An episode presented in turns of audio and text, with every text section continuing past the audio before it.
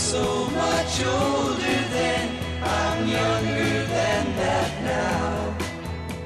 Hey, everybody, I'm Bill Schaefer with Marc Middleton. You know, every now and then we all need a shot in the arm, a, a little nudge to remind us that life is short and we need to get up and get out and live it while we have the chance. That attitude and this radio show are called Growing Bolder. And over the next hour, you'll hear inspiring stories from people who got off the couch and made their lives something special. They're the kind of stories that will lead you to believe that, yeah, you can do it too. Yeah, who doesn't need a, a big dose of that? So, are you a fan of the band Big and Rich? The multi platinum super duo has taken the country music scene by storm. We'll talk with the always revealing John Rich to find out just how they did it and what they've learned along the way. What does it really take for a life well lived? We'll get some fascinating insight from documentary filmmaker Sky Bergman. We'll also hear from a woman who started a national movement just by making sure that all the kids at her local school had shoes. But first, a true American comedy legend, a conversation with the one and only Carol Burnett. Amazing people, inspiring stories. This is Growing Bolder.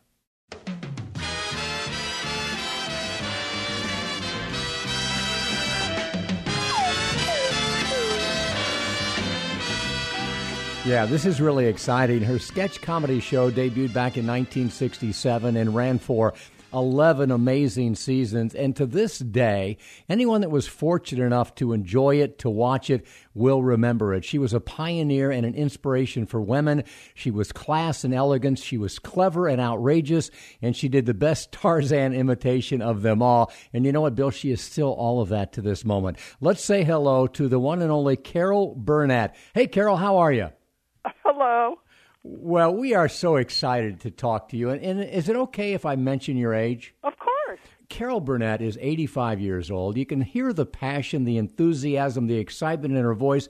You know, Carol, you could have just very quietly bowed out of the public eye because, as we all know, it's not easy, but you continue to stay out there. You continue to tour at your age. Why are you still doing this? What about being engaged as you are keeps you going? Well, that's the point. Uh, to be engaged, it, it it keeps you going. Like uh, last year, I did 20 appearances. I do a show, and it's 90 minutes of uh, just Q and A, and interspersed with some clips from my show. And uh, I don't have any prepared questions or anything. There are no plants in the audience, so it really. I've said this before. It keeps the old gray matter ticking because I really have to be on my toes. You know, I can't be thinking about what I did yesterday or what I'm going to do tomorrow. I have to be in the present, and uh, and that, that I think that's healthy.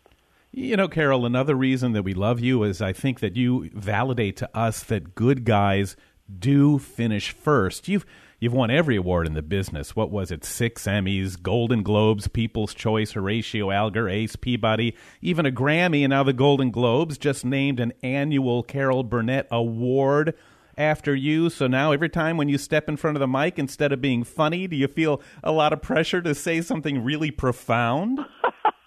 Not really. no, I, I you know, I, I don't think, oh, I've got to be very profound here. Uh, if something comes out and it sounds like it is, it's probably an accident. yeah, you know, we all benefit in so many ways because you're still engaged. You know, it, it seems like you know, the best comedians are the best observers of life in general. And of course, your style has always been one of, of kind lovingness. You know, it, it's not been the, the caustic kind that offends people. And now that you're 80s, uh, I'm guessing it gives you uh, a perspective on life that a lot of comedians don't share because they just don't keep going. So, what is life like in your 80s for you? Well, uh, I'm very happy uh, and I'm happily married, and uh, I live in Santa Barbara where I love it. I'm able to uh, pick and choose certain things that that I want to do. It's um, you know whether or not it's a guest shot on a sitcom or again uh, going out into the country and doing my Q and A shows. And I'm healthy, thank God. so, and I keep busy. I, I think it's important. Although I am able to just relax and be lazy, which I think is okay too, just as long as it's not constant. And um, oh, my average day, my gosh, I get up early, I uh, make my coffee, and I do two crossword puzzles before I eat breakfast. You know, you know, we call the show Carol "Growing Bolder" because Uh-huh. so many people struggle with that. You know, you get the Hallmark cards about how aging is a time of loss and, and disease, and and we believe it's so important and inspiring when people like you step up to tell your story, the good and the not so good. Because just like us, you know, life is a mixed bag. What can you tell us about what it takes to get through life when inevitably the walls come closing in? Well, uh, you do again. It's one day at a time. You know, uh, I think that's the important thing to say. Hey, I've got today. It's it's a present. That's why they call it present. You're present today, and that's that's a gift. And you don't know what's going to happen tomorrow. So uh, it it's I think a waste of time to fret over it. You know, good things happen, bad things happen, and uh, as you you said, that's that's that's life, and uh, you have to accept it, and then get on with it. You know, and uh, you know, I've I've had I've had the highest of highs and the lowest of lows, and I learned when like when I lost my daughter to cancer. Um, I th- there was no al- what's the alternative? I had to cope. I'll never get over it, but I can live with it. And I the way I look at it was I was grateful for the time I had with her and that we had such a fantastic, loving relationship and I wouldn't trade that for the world. And so, you know, I uh, of course she's with me every day and uh, I welcome that. I welcome. Well, you know, she look at look her up on YouTube. She's quite wonderful. She was a, a very good actress. She was a writer. She was a singer. She wrote songs and everything, and she uh, she lived. A, she lived in her 38 years. She lived a life uh, more than most people do when they're my age. She loved people. I don't. I, she never met a stranger, and uh, people loved her. So she was a shining light, and uh, you know I missed the hell out of her. But as I say, I'm I'm glad that I had her and that she had me.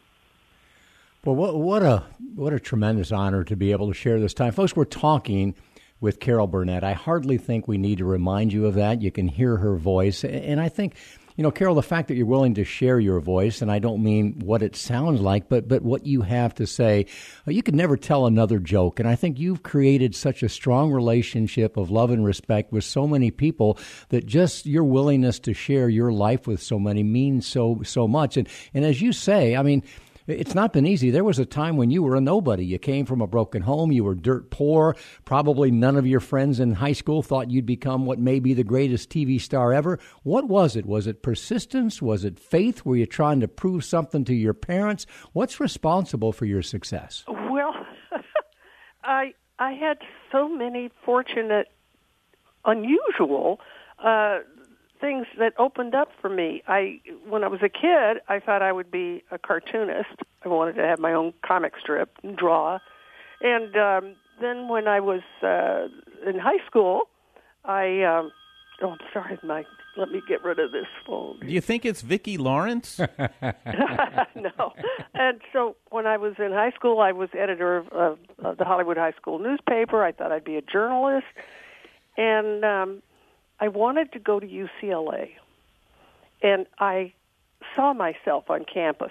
I it's going to happen. I know it, but I don't know how because we couldn't afford the tuition. And my grandmother, who raised me, said, "Well, you know, you just go take, be a secretary. you know, go." Like, be, I love it. She said, "Go to secretarial school, be a secretary, so you can nab the boss."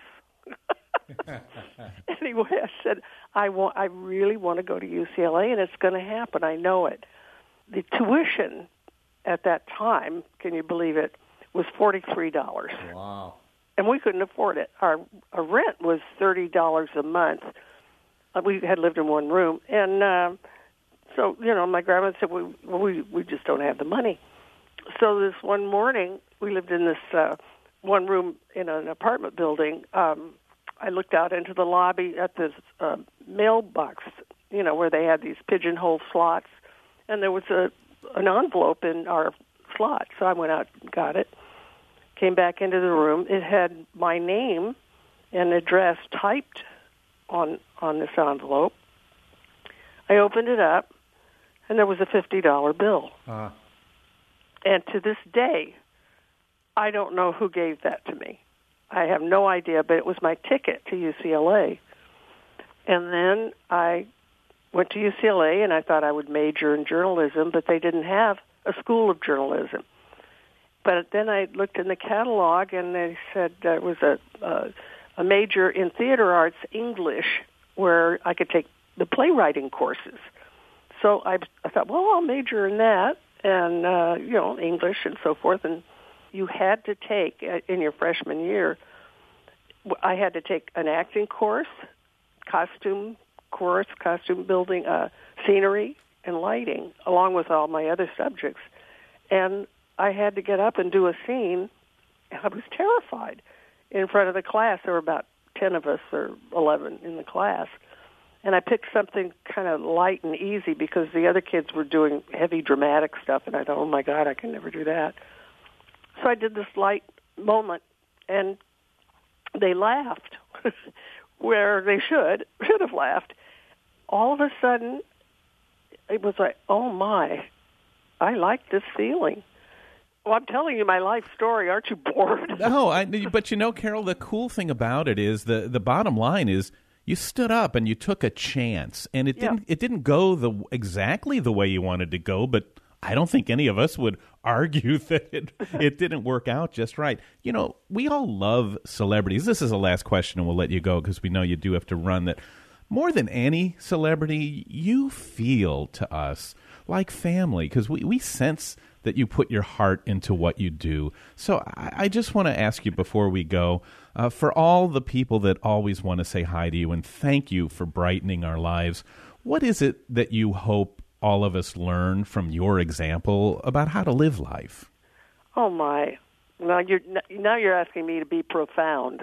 That's right. We don't have an award for you, but we would still like the profound speech. I, you know, I think the main thing is to just be grateful for the gifts that have been given us, you know, and just thank God every day for your health and for being able to do what you love. You know, if if that's a possibility for people, uh, it's uh, and just to, I guess keep on trucking and to, you know, oh here's here's one. Uh, my favorite actor was James Stewart and he was as kind as you would expect. He was just a talented, uh, but also a very kind, kind gentleman. And uh, I got to know his twin daughters uh, when I went back to uh, attend a dinner at uh, in his honor a couple of years ago, and his twin daughters gave me a T-shirt that had a saying on it, and it was what James Stewart told them when they said, "Dad, we're going to college. Uh, do you have any advice?" And his advice was, "Always be nice to people." And that's written on the T-shirt that I sometimes I sleep in it. I just, you know, but that's who he was, and I think that's so important because when you smile at somebody that might be having a bad day, you're going to cheer them up, and that's good for you too. You know, Carol, we've had so many celebrities on this program, and you were one of the dearest, not just to Mark and I, but to everybody on our staff and everybody in general. I hope you feel that you're just not a celebrity to, to the American public. You really are dear to all of us. And folks, she's on tour. You can go online to find out where she's going to be appearing. You can also find where to purchase episodes of the Carol Burnett show and her book. She's got several of them. She's not just a performer. She really is a gift to our society and our lives. What a thrill to get a growing bolder perspective on life from Carol Burnett. Thanks, Carol. I'm so glad we had this time together just to have a laugh or sing a song. Up next, a group of women who seem to have found their fountain of youth on the tennis court. This is Growing Bolder. Comes the time we have to say so long. Support for Growing Bolder provided by Advent Health introducing the Feel Whole Challenge, a 21 day program offering big improvements through small steps. Taking a walk, making a smoothie, changes that encourage whole person health. More information at feelwholechallenge.com. And by The Legacy Life Project from Macbeth Studio, preserving family history, stories, and memories for generations to come by creating personal video biographies of your loved ones. Everyone has a story worth preserving. LegacyLifeProject.com.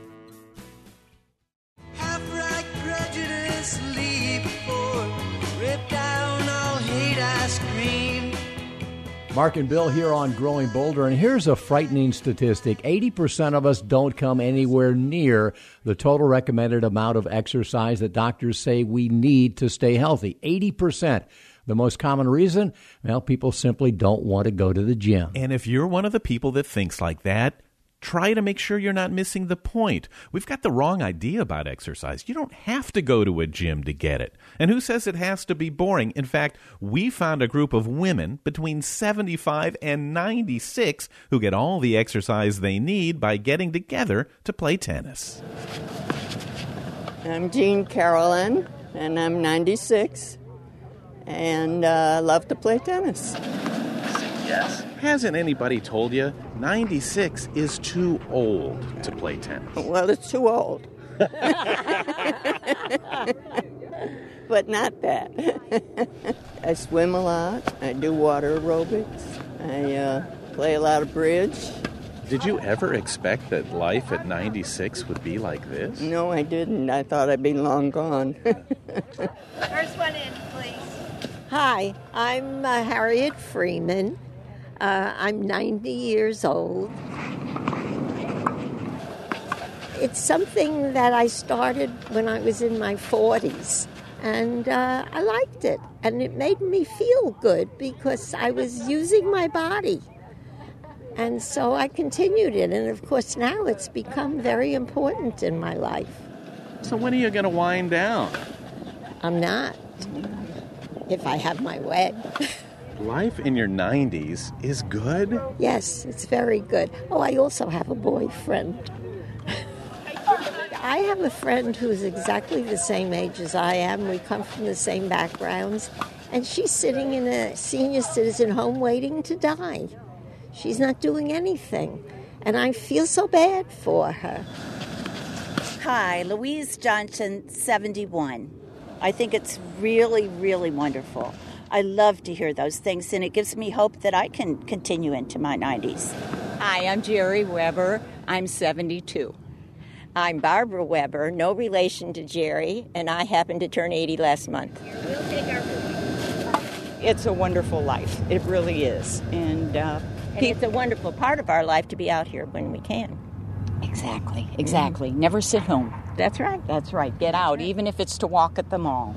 Right. Exactly. Hi, I'm Anna Sullivan, not 71. My doctor says that this is the best thing I can do for myself. It's better than any medication, it's better than anything else. The exercise, stretching, running, it, it's just good for you. Exercise keeps you going. I have a husband at home with Parkinson's, and that's been the thing that they talk about and emphasize with him is exercise. Do you guys get that other people look at you and they say, I just don't think I could ever do that? Yes, and that makes me happy. I, I, yeah, because we're still doing it, and I really do encourage other people to do it because they can. Oh, do you know my grandchildren tell me I'm the fastest runner that they know? It's the truth. And we make her practice. But you know, a generation or so ago, that never happened. it never happened. My grandmother sat at the kitchen table until she died in 90 at 92. I mean, what kind of joy could she have had out of life if she had just gotten involved in something that her kids were involved in? They think, well, you're crazy to get out there in that heat and that sort of thing. And and so, get, it, get up that early in the Yeah. morning. I mean, who would want to do that? Yeah. We would. Yes, we would. yes, definitely. How important are the rest of these ladies to you? Very important. Very important. I, I find uh, without them, I'd be friendless. I've met so many people through tennis that it's made my life so much richer. I play six days a week.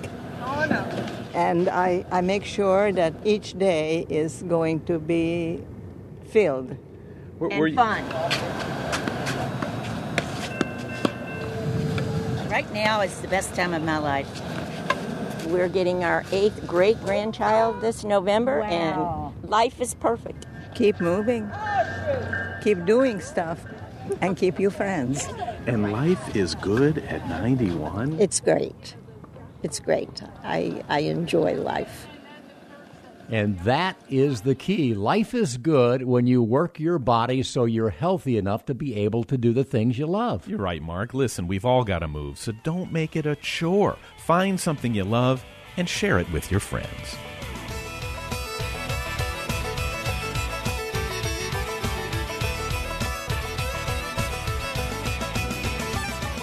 Big and Rich is one of the hottest duos in country music. Part of the reason is John Rich's inspiring outlook on life, which he'll share with us next. This is Growing Bolder. Support for Growing Bolder provided by The Center for Health and Well-Being, now open in Winter Park. Wholeness, fitness, and medicine together in one convenient location, offering programs and services to promote healthy living and positive aging. More at yourhealthandwellbeing.org. Sign up for the Growing Bolder Insider newsletter, delivered to your inbox every week. Be the first to see our latest interviews, stories, and tips for making each day count. Sign up today at growingbolder.com. Then I saddle up my horse and I ride into the city.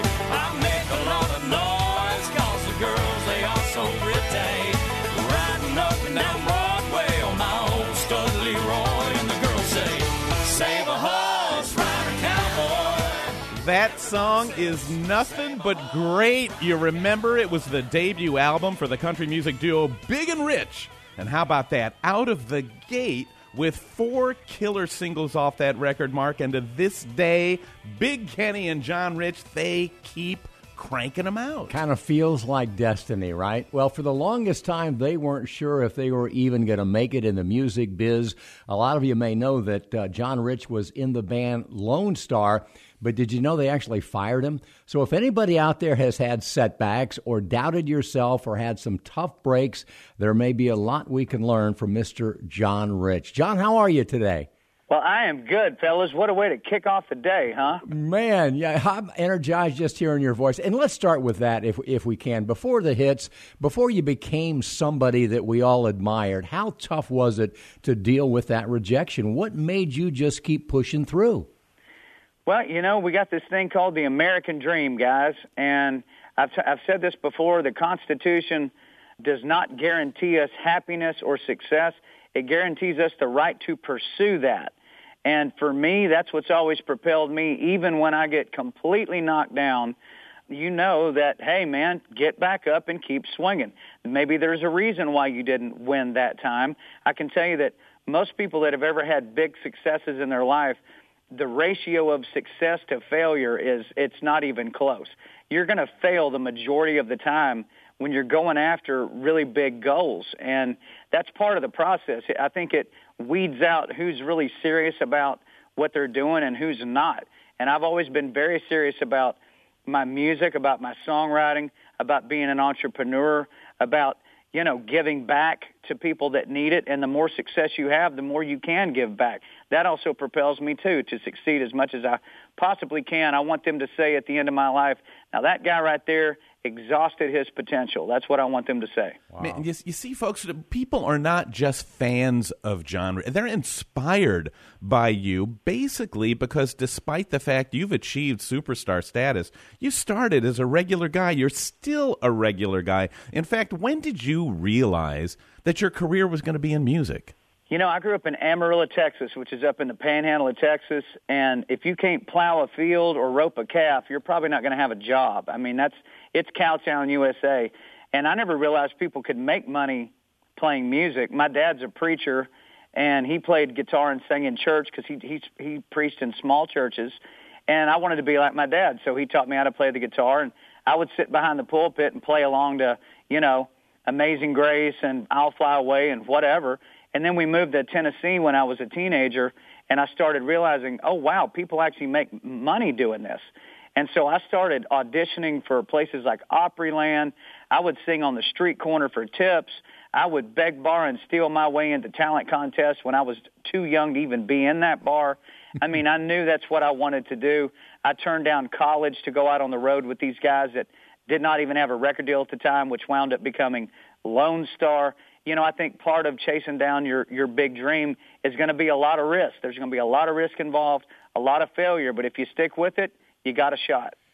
You know, uh, we're talking with John Rich, folks, who, who just told us his dad was a preacher. And John, uh, man, you got that gene as well. You are preaching, brother. You're preaching from the book of Bolder because we always talk about the same thing, especially as we get older. We have to continue to be persistent. And when we do make it, we, we really haven't ever made it for good. And I've heard you say that, that uh, not only the more you have, but you've got more to lose at that point. So you just have to keep on keeping on. Well, that's true, but but I kind of look at it the opposite of that. The more you have and the more you gain, the more you can give. Wow. You know, that's a big thing to me. So, you know, I've got this whiskey that's uh, called Redneck Riviera American Blended Whiskey in 41 states across the country right now, and our goal was 12 states for this year, 41. And a lot of those states are, are selling it so fast that they can't even keep it on the shelves. I give 10% of the profits of every single bottle of Redneck Riviera whiskey back to a group called the Folds of Honor, which what they do is they put kids through college who lost a mom or a dad fighting in combat, fighting for our country. And so far this year, because we are selling so much of this whiskey, guys, we've now funded 37 college grants with Redneck Riviera whiskey. And it's not just a business. You've tied this to a purpose, to a cause for, for, for people to jump on the on the bus and follow along with you. Well, it's called tithing. You know, having a dad that was a preacher, I remember the first dollar I ever got of allowance money for chopping weeds out of the tomato patch, right? He hands me a dollar. I'm five years old. He goes, now you make sure you tithe on that. And I said, what's tithe, Daddy? He goes, that means you got to give 10%. That'd be 10 cents on that dollar to somebody else that needs it. And you always have to do that, no matter if you make a little bit of money or a whole lot of money or somewhere in the middle. Always tithe. Well, I've always practiced that. And with Redneck Riviera American Blended Whiskey, that 10% goes to the Folds of Honor. And we, when you start talking about 37 college grants that this has already paid for, it's unbelievable. I met a girl in New York a few days ago who walked up to me and said, I go to the University of Central Florida. I'm on a Folds of Honor scholarship because my dad was killed in combat, and Redneck Riviera Whiskey is funding my Folds of Honor scholarship. You want to talk about chills, guys. I mean, that will put you uh, in a state of mind. It's just overpowering, honestly, to meet a real person that's being affected like that. Moving forward and, and giving back, uh, we, we, we admire that so much. Uh, much of what we talk about, Bill and I, John, is, is, taking a risk, making a change, because as we get older, typically our worlds get smaller. We're afraid to take risk, even small risk. Uh, you are a guy who lives by the mantra of put it out there and let's see what happens. Can you give us just a bit of a John Rich pep talk about how we can how we can put a John Rich beat into our own lives? Well, I mean, we live in, in the only country on the planet that allows us to go after the wildest possible dream we have. I mean, let's start there. If you if you woke up in America this morning, count yourself as one of the most lucky human beings on the face of this planet that we have the right to chase the American dream. And I will tell you this, taking risks is part of it. If you're not a risk taker, then you're not serious about it. That's the way I look at it. Failure is going to be part of the equation of success. You have to fail to know how to do it better. The, only a certain amount of people are ever going to really, really hit the top notch. And to get there, a lot of failures go down. I will tell you this, though, guys. People will not remember you for your failures. They'll remember you for your successes. So go for them. Great themes there already. And when the John Rich movie gets made, and I know it's gonna, what is it? Is it a story of success against the odds? Is it a story about taking risks, selflessness, teamwork? What do you hope that it's about? You know, it, all of that probably. I mean, I, I think uh, I don't know that anybody's ever going to make a movie about me, but um, you know, I've I've definitely gone through spans of my life where I was right on the edge of really messing everything up, and you have to be able to keep great people around you that are truly your friends that will tell you the hard news even when they know you don't want to hear it because they care about you. You want to keep people like that around you in your life. And then if you've got great people around you, just go for it, man. I mean, you, you swing for the fence. What's the worst that can happen? You fail, fine. Get back up and swing at it again. Come at it from a different angle. I guess the story of my life would be how can how can a person exhaust their potential and also have massive impact for other people that are trying to do the same thing. I'm trying to, like you said, moving forward and giving back simultaneously. To me, that's the great balance we're trying to strike. You know, it's so interesting. People think that maybe it's two diametrically opposed skills, but the reason you're such a great songwriter, such a great performer, is that you get life and you get people. And folks, there's so much going on with singing and songwriting and the Redneck Riviera whiskey, all of the fundraisers and projects that he's involved in. You need to check out his website just to keep up. Follow this guy because he is dynamic. He is paving a path that the rest of us can follow. It's johnrich.com. Our thanks to the always inspiring John Rich.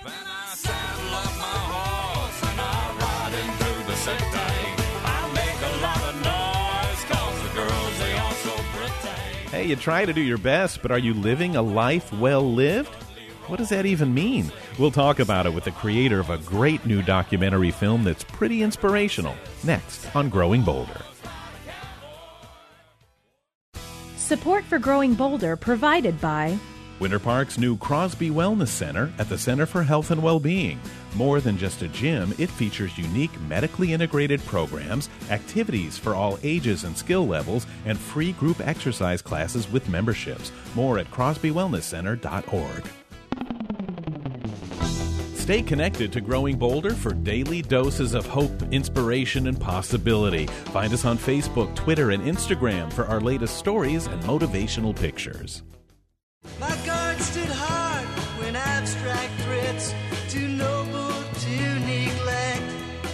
I'm Bill Schaefer with Marc Middleton, and this is Growing Bolder, a program that's dedicated to breaking the stereotypes of age.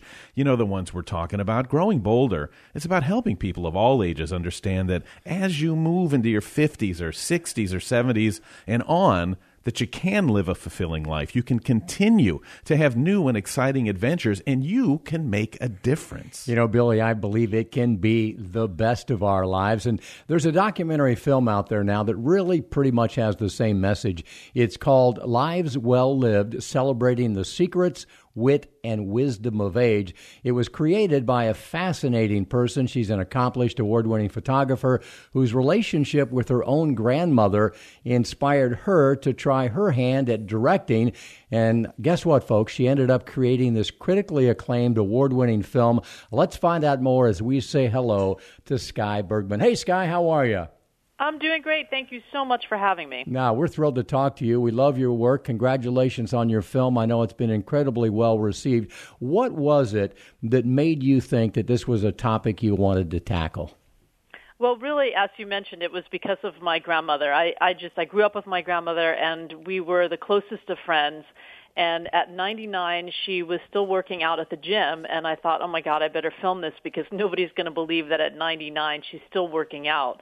And um, I filmed her, and I just, as a throwaway comment, said, Grandma, can you give me some words of wisdom? And that was really how the project began because uh, I came back from that trip. She lived in Florida, and I live in California, and I put together a one-minute video clip of her at the gym and her words of wisdom.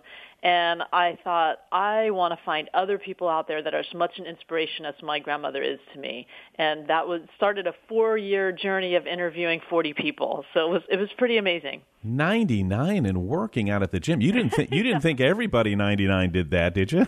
Uh, no, but she had a phrase, um, "Move it or lose it," and I so remember that because you know there are times for all of us when we don't we think, "Oh, I don't want to go to the gym," or I, I do yoga, I don't want to do yoga, and I would think of my grandmother lifting her weights at 99, still at the gym, and that got me motivated. and is your grandmother still with us? No, she um, fortunately enough came out to California when she was 103 and a half and saw a sneak preview of the film along with 850 people in a packed sold out theater here and um, for the San Luis Film Festival. And she passed away peacefully six weeks after the screening of the film. She uh, literally said, "I'm done," and she stopped eating and drinking, and she passed away in two days. I think my mom says she lived long enough to see the film on the big screen. That was her goal, and she did it. you know what? We love that. You know that is what we and everybody else calls compressed morbidity. Those who live active, engaged, social lives. Typically, when they go, they go very quickly, and uh, you know we say, sign us up for compressed Right. morbidity. Uh, you know, it, it's such a great project, and we, we really are kind of swimming in the same pond here with, with Sky Bergman. We're talking to uh, an award winning documentary filmmaker.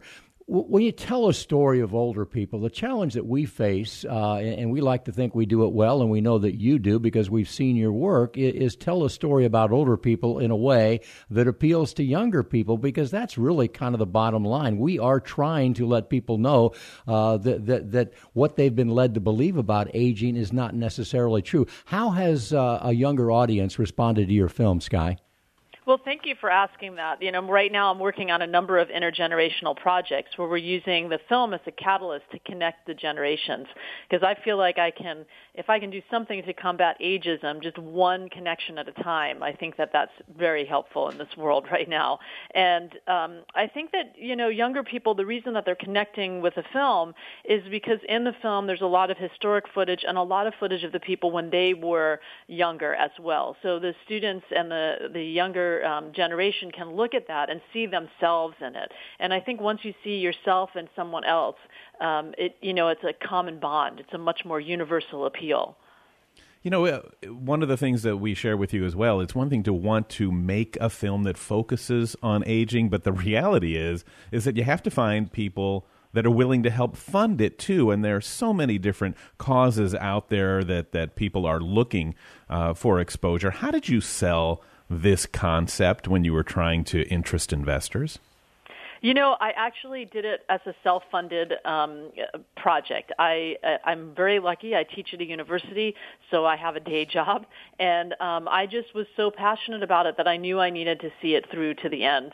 And um, I did a small Indiegogo campaign, and but as a first-time filmmaker, I don't think anybody knew what I was doing, or uh, it's like, oh, you're doing this project with you know older people, and it really wasn't until I had a trailer put together that people really got the message and they they laughed. There are some funny moments, which I think is really important in filmmaking to have those funny moments, and and you get sad at other moments, and all in the span of two minutes in a trailer. And I think that is what got people a little bit more on board. Um, but I, I always say that the more personal your more your message is, the more universal it becomes. And I just this was something that I absolutely had to do, and I was eating, breathing, and living it um, until I got it out there. So I just made it happen. We are talking with Sky Bergman, who has a film called Lives Well Lived, celebrating the secrets, wit, and wisdom of age. And of course, folks, before this interview is over, we're going to tell you what you need to do or how you can find this film and watch it uh, because it is great. But let's find out more about the film if we can. Uh, Sky, I understand that you highlight 40 people in the film from 75 to 100. Now, did you have a, a standard list of questions that you asked them? How did you get them to tell you what you wanted to hear? Yes, I think that one of the hardest things when you're interviewing somebody, and this is true for those of you out there that might want to interview a loved one, which I would encourage you to do, is to know where to start. Because if you just say, can you tell me something about yourself, kind of people might have a blank stare. And so I worked for about six months um, coming up, formulating the questions that I came up with, and they are on our website, so you can find those questions there. I worked with because I teach at a university. I took the people from the social sciences department out to lunch, and the person that taught the psychology of aging, and I said, if you were going to do a project like this, what are some of the questions that you would want to ask? So for example, you know, besides what is a life well lived, one of the questions of what do you wish younger people understood about life, and what do you think of your own mortality? Um, you know, questions like that that I think um, led people to give me answers, and then you ask the follow up questions as well. And so, as I was uh, going through the process of making the film. I set about making the film because I thought I was going to collect all these words of wisdom of, of the people that I was interviewing. But in fact, it was that and also their incredible stories of triumph over some really difficult times. And um, I think that that remaining positive in the midst of adversity was a, a major theme uh, in what I saw and all the people that I interviewed. Have you found that those who feel like they have a life well lived and are really old uh, are no longer afraid of death? You mentioned that you talked to them about mortality because, you know, I want to believe that at some point, if we feel like we've left it all out there on the field, we've said what needs to be said, we've done what needs to be done, we've, you know, we're, we're proud of the way we live, that, that, that we're not afraid any longer uh, about what's next. Absolutely, I totally agree with that, and I think um, Evie Justeson says it best in the film, where she said, "You know, I'm not afraid of dying. I just don't want to be there when it happens." And I think that that's the way that really the people in the film felt that they had really achieved what they wanted to achieve and that they felt pretty good about where they were at and what they had done and the legacy that they were leaving behind. And I also think that it was really important to them. Many of them thanked me for collecting their stories and and you know it gives I think one of the things that we don't realize when we collect people's stories is that it gives their life some sense of validity and some sense of meaning that they are leaving something behind. And so I think that's another important reason to collect their stories. But I don't feel like people were were that um, concerned about dying. I mean, they know, all know what's going to happen, and like they said, they have far less time in front of them than behind them. But I think you're right that when you get to a point where you feel like you've lived a good life, it's a lot easier to let go than if you feel like you still have a lot of unfinished business. What would you say is the takeaway? What can we learn from, from this life that you've lived over the past number of years in creating this film? Well, I think, like I said before, really live life in the moment. And I think the other thing that I learned is to put the cell phone away, put our devices away, and really have human interaction with other people. Um, you will learn so much from them if you really pay attention. And I always say that everyone has a story to tell if we just take the time to listen. And how much better would the world be if we really took the time to listen? And one of the things that I learned in the research for the film was that the last hundred years is the first time in human history that we've looked to anyone other than our elders for advice. And I really feel the world is suffering. Scott, I have a feeling a lot of people are going to want to see this film. It's called Live. So. it's called Lives Well Lived, folks, celebrating the wit and wisdom of age. You can learn more at lives-well-lived.com. Sky Bergman, great to meet you here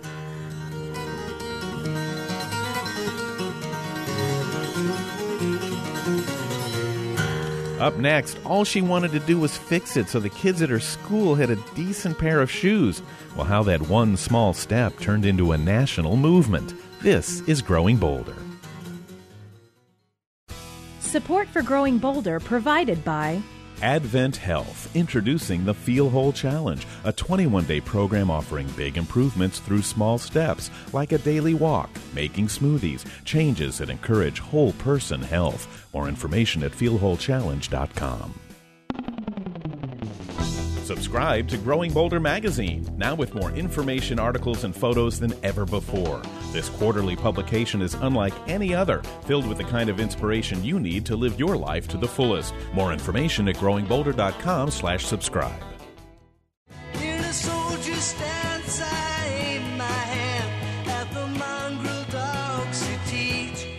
I'm Bill Schaefer with Marc Middleton, and this is Growing Bolder, inspiring you to add more passion and purpose to your life and to truly make a difference for as long as you can. And our next guest is proof that you don't have to be anyone special or rich or even powerful to be able to do it. Yeah, it's a great point, Bill. And what she will show us all is really that first and foremost, you just have to care. And if all goes well before you know it, you could even improve the lives of millions. It's an important story that needs to be heard, and not just to give her credit for what she started, but to make us all realize that we're all capable of doing something bigger than we ever dreamed. So let's find out more as we say hello to Elodie McGuirk. Hey, Elodie, how are you? Hey, Marc, Bill, good to talk to you this morning. Thanks so much for having me on your show. Well, you know, uh, we're thrilled to have you, and we love your story because I think if we leave ourselves open to possibility, we just never know when or where inspiration might strike us. And your whole life basically changed because of a conversation with someone you met at a dinner party. What did you hear? Well, I had gone to dinner with a group of friends, and I did something I never did before. I started talking to the lady in the next booth, and uh, we were comparing notes on our jobs. And she was a secretary at an elementary school, which was right down the street from where I lived.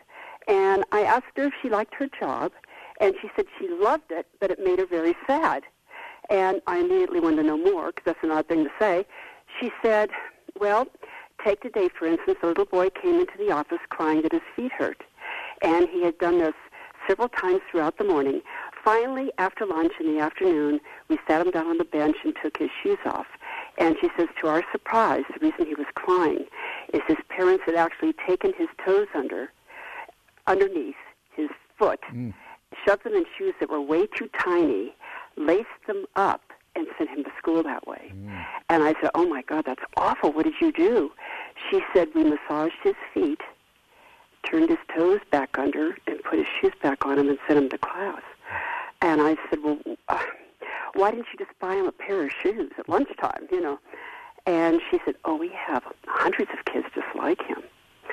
And uh, she says, there's just so many people, you know, we just don't know what to do. And I thought, you know, being a single mom, you go from a family that has enough financially to a single mom, which you're, you're strapped for money all the time. And um, I could relate to not having enough money to do, you know, to provide for your kids. Oh, okay, Elodie, I want to I want to interrupt you here for just a second because at this point we're all with you. We all feel the same sadness, the same outrage, but but the rest of the story is where you separate from most of us. We all hear about things that make us upset. And usually after a minute or two, we just change the conversation and move on, but that didn't happen with you. Why not? Uh, well, I I don't know why really. I I I I work with a lot of wonderful people at Harvey Mudd College, and one morning I woke up and I thought, look, why don't I bet if they knew the story I heard, they would want to help. And so I thought this idea could work. And what was interesting was I called the principal at the school and I said that I had talked to his secretary and I asked if um, if he would allow me to buy shoes for the kids. I was going to call on the community I work with, and they were each hopefully going to buy a pair of shoes, and there were hundreds of people here, and we could help the hundred or so kids at his school. And he said, I don't want to do that. And I said, What? Why not? And he was very quiet, and he said, Do you know how many people have tried to help, and it goes nowhere? People promise me help all the time and never do anything. And I said, Look, my mama raised me that if you tell somebody you're going to do something, you've got to do it. I said, I promise you that if I tell you I'm going to do something, I will do it. Please give me this chance. And finally, after about 15 minutes of talking, he goes, Okay, we'll try it. And I said, Look, if it doesn't go anywhere, then you can tell me I told you so. And so I got permission to put up a bulletin board and I set a flyer around. And I guess, I guess the response, you know, I, I really don't know why. It just seemed to happen. It seems like something I was able to do, and the more I was involved in it, the more I wanted to do. And I was just helping kids at one school, and so were the people at the campus where I was working. What surprised me is that one day I got a phone call from another college, and one of the students said, Are you doing that shoe thing? I said, Yes, I am. She said, Do you think that you could show us how to do it? Then I realized, wow, people actually want to do the same thing. And I called, you know, the school district and got another school that where the kids were needy and matched them. And then I, on my lunch hour, I met with her. And then it started growing from there. And after four years, we were actually in 33 elementary schools. Now, Elodie, I, again, I want to forward the story here because I don't want you to leave before we get to the main point. The main point is not to do exactly what you did, which is create this incredible organization called Shoes That Fit that has given m- two million pairs of shoes to needy students all across America. But, Elodie, your story is that you stepped up and made a difference in an area where you had no training. You you didn't have like a, a wealth of financial aid. You didn't have this structure. We need to inspire more people to be like you, Elodie. What can we do to do that? What can you tell us about that? You know what I learned from it is that it it gave me energy rather than taking it. The more I did, the more it inspired me. Is all I can say. I I was a single mom for 14 years, and I just had a lot of empathy for kids. I had been a teacher prior to going through the divorce, and I love kids. And when I heard that little boy was suffering like that, I just I couldn't ignore it. That's why. I mean, basically anybody could do what I did. They just got to stay at it.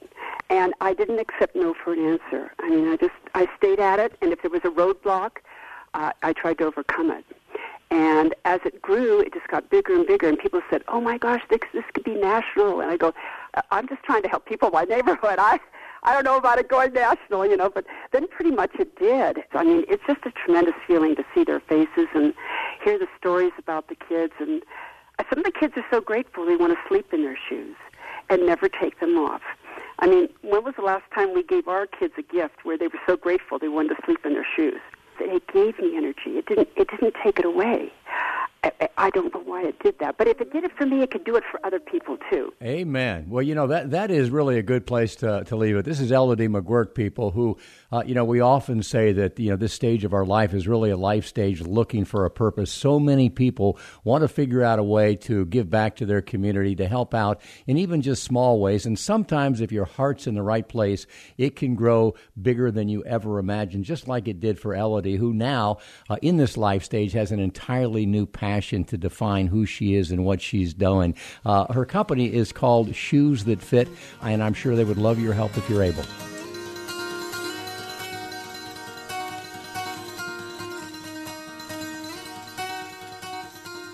Well, that'll do it for this hour, but Growing Bolder doesn't stop here. Be sure to check out growingbolder.com for inspiring videos, motivational interviews. It's where you can subscribe to Growing Bolder magazine, get a copy of the book Growing Bolder Defy the Cult of Youth, and check out our very cool t-shirts. And don't forget to check us out on Facebook where you will find uplifting and inspiring posts you can share with your friends and family and of course comment on them as well. And folks, we hope you agree with us. It's time to take control of our own lives. Don't just sit there and watch them go by. Be the star of your own life story. Start finding ways to do the things you want to do, to be the person you want to be.